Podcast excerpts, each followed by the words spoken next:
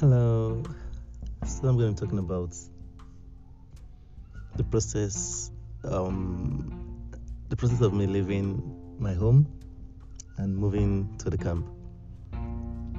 So um, I'm the last child of my parents, so they basically don't really have much doing. I mean, my mom still works, my dad is retired. So when my camp call up later arrived, they agreed to take me to the States, which is about seven hours drive from Delta State. Now I have my license and I can drive, so I really thought I could make the drive right. So I started driving. After about five hours, I was out. I was I was almost dying. I was almost dying, and my dad was just laughing at me because okay, yeah, fair enough. I've never I've never driven that long in my life, and wow, it's stressful especially because the roads are not that good in Nigeria. So having to concentrate on your speed, the roads, the next driver, the driver before you, driver after you, it takes lots of mental energy. My eyes were red, and so my dad had to continue for the remaining two hours. We arrived at Osun State at about four o'clock. We left the other state about nine. And when we arrived at night, we had to go to the guest house to stay the night. We ate, we talked. We actually drank together the night, yeah. Then the next day, they had to drop me off at the gates for the orientation camp. Yeah, the camp is called the NYSC Orientation Camp. Because that's basically where you are taught a lot of things about being in Nigerian. honestly. There are a lot of a lot of organizations come, the EFCC, the ICPC. Those are crime, those are corruption fighting agencies some senators come. The king of the area we're in, Osun State, actually came to see us. That's the boring part about the camp, to be fair. because every every day for the first two weeks we have a five hours lecture from nine till two, which is terribly, terribly, terribly boring. I've never had a five hours lecture in my life before this. That's five hours of just listening to people talk. It's it's oh my god it was so boring that we we had to devise means of sleeping. We had to come up like luckily for us. So this was just after the Corona COVID nineteen pandemic. So we're still wearing face masks. So we had to come up with a way to like raise the face masks high enough that our eyes will be covered between the face masks and our caps, so we can actually sleep in peace. Because these people do not let you sleep. If you're sleeping, they come wake you up. like wow, that's just it's just sad. So I arrived um, in the morning. I got my bags checked. So I get to the camp. And the first thing you have to do when you get to the camp, like I said, this was after the COVID 19 pandemic, you have to get a COVID 19 test. And this was my first COVID 19 test. Wow. I had no idea. It was like this girl just, it's like she wanted to kill me. She, the, the swab, she just stabbed the swab up my nose and like she was playing with my eyeball from my nose. It was painful. It was so so so painful. It was shockingly painful. And I was trying to be a man, so I didn't want to cry. I didn't want to shout. I just had to take it there and just look at her like, really, you're not gonna warn me. You're just you're just gonna violate me. So after the test, I had to wait for the results. And then I, I, was actually watching other people that were taking the test, and I felt really good when I saw that people shouting. I was like, okay, okay, that means I'm not the weak one. it's normal to feel pain during this test. And after the COVID 19 tests, I was asked for my fitness um, certificates, and that's when I realized I was meant to go do medical fitness before I come for the camp. So I had to leave the camping ground. At this my parents already started going back to Delta State.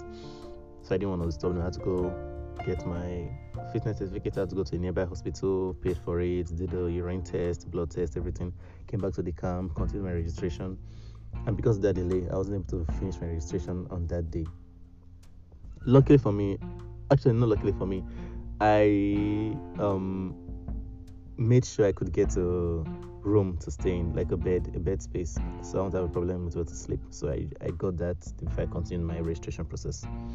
So I couldn't finish it up that day. I went to sleep.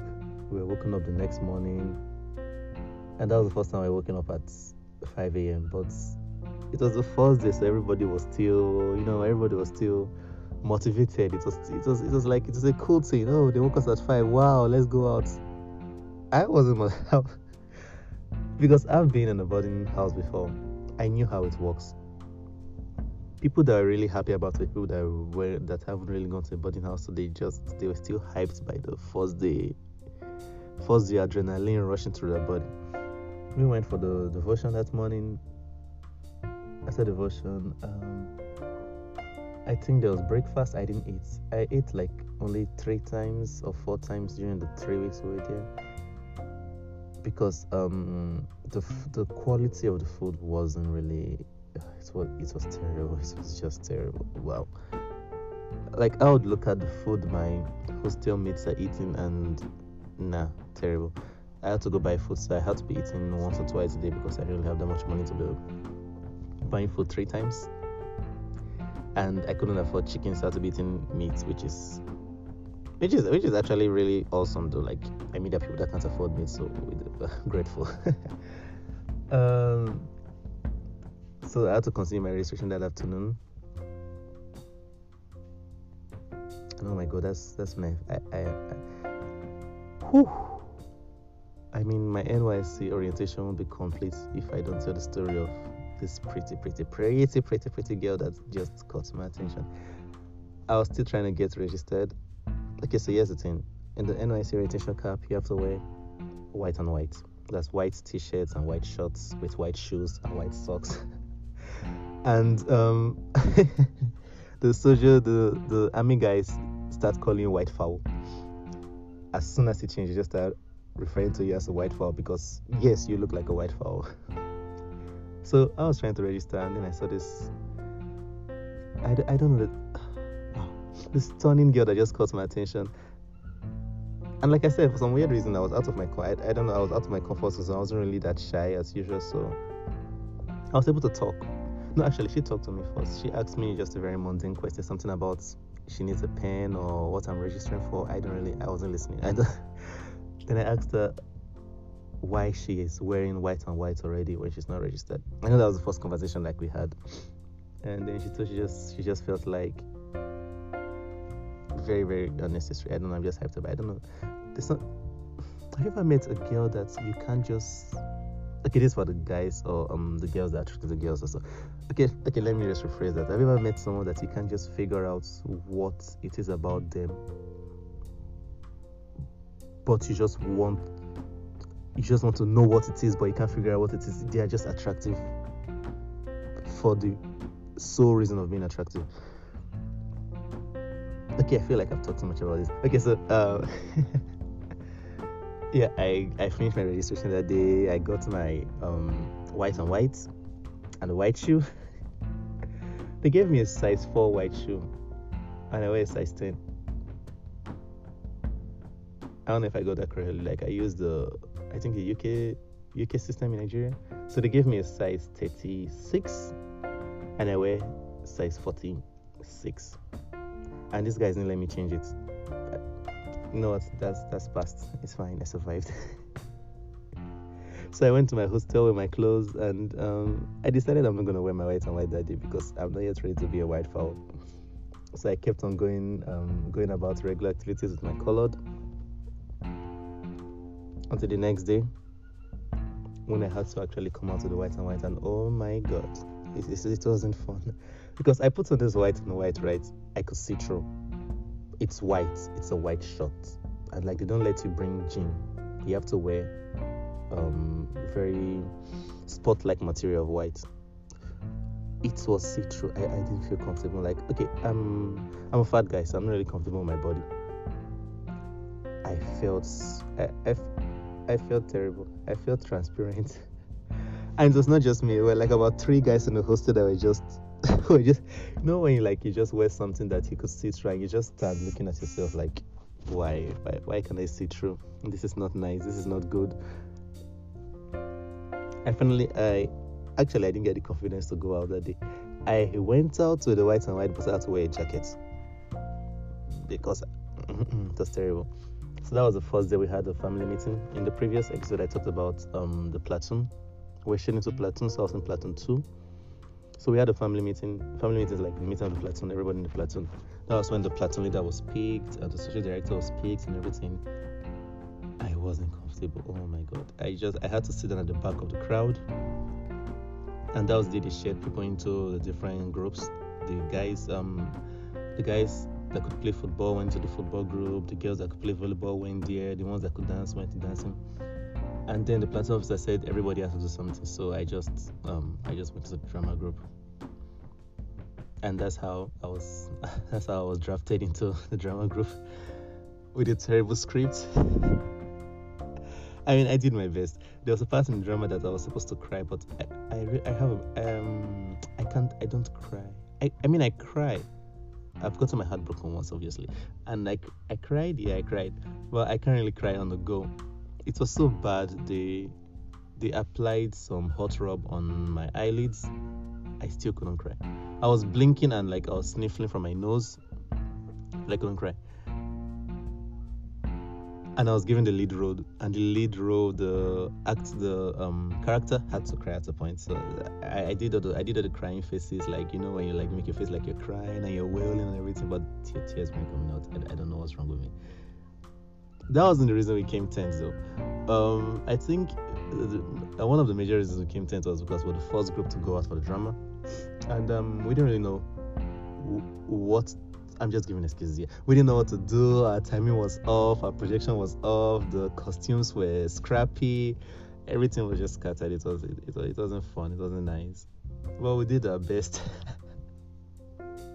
I felt really bad. I'm not gonna lie. I felt so bad. I hate losing. I hate losing so much. But anyway, thanks to the drama group I met two girls that were really close friends throughout the camp. Like people actually thought we were dating with one of the girls. Uh, no, we're just friends. And I mean, it was a cool friendship because she also relocated with me. Like we both relocated from the Osun State to River State. And like we we hung out here, we did our registration in River State together, but we were since different um, different local government areas in River State, so we're kind of far apart. So I haven't seen her in about three weeks. That's my fault, though. Majorly my fault. I'm, I am taking full responsibility for that. Um, so um, after that, I joined the OBS crew thanks to another girl, another lady I met. She was in the OBS crew. She was in the media department, and like in my previous episode, I already told you guys I had a co-minor in social media. So I, she asked me to help her with the social media activities. We did a contest. There was a Miss NYSC, a beauty pageant, and Mr. Macho. So we did a contest. Um, not yeah, we did a contest where people would vote for the best. That's for the Miss NYSC and the Mr. Macho on Instagram, and we had to collect the votes, calculate the votes, and like declare the winner. That was the major work I did for that. But being a member of the OBS gives you immunity to some of the activities. So basically, because I had the ID card that I was working with the OBS, I was free to avoid any activity I didn't want to do. Then again, I wanted to do most of the activities, so I only avoided the days I was really, really tired. Oh, I did a I did a podcast also on the OBS. Yeah, I did a podcast one day talking about how my um talking about basically what I'm talking about here. But the podcast on the orientation ground is being broadcasted live with the speakers around the camp so everybody could hear your voice. And guess what? I came out and guess what I saw? Pretty, pretty girl. Yeah, we're gonna refer to her as pretty, pretty girl. I saw pretty, pretty girl. She was like, "Oh, I heard your voice," and I was like, "Oh my god!" I don't know. I'm just too hyped about this girl. It's crazy. It sucks that I'm probably never gonna meet her again. though you know what? I think I'm gonna go cry now. Okay, thank you. Um, I hope you enjoyed this. I hope you listen again. I think I'll be back for more, and I hope you remain hopeful. Bye bye.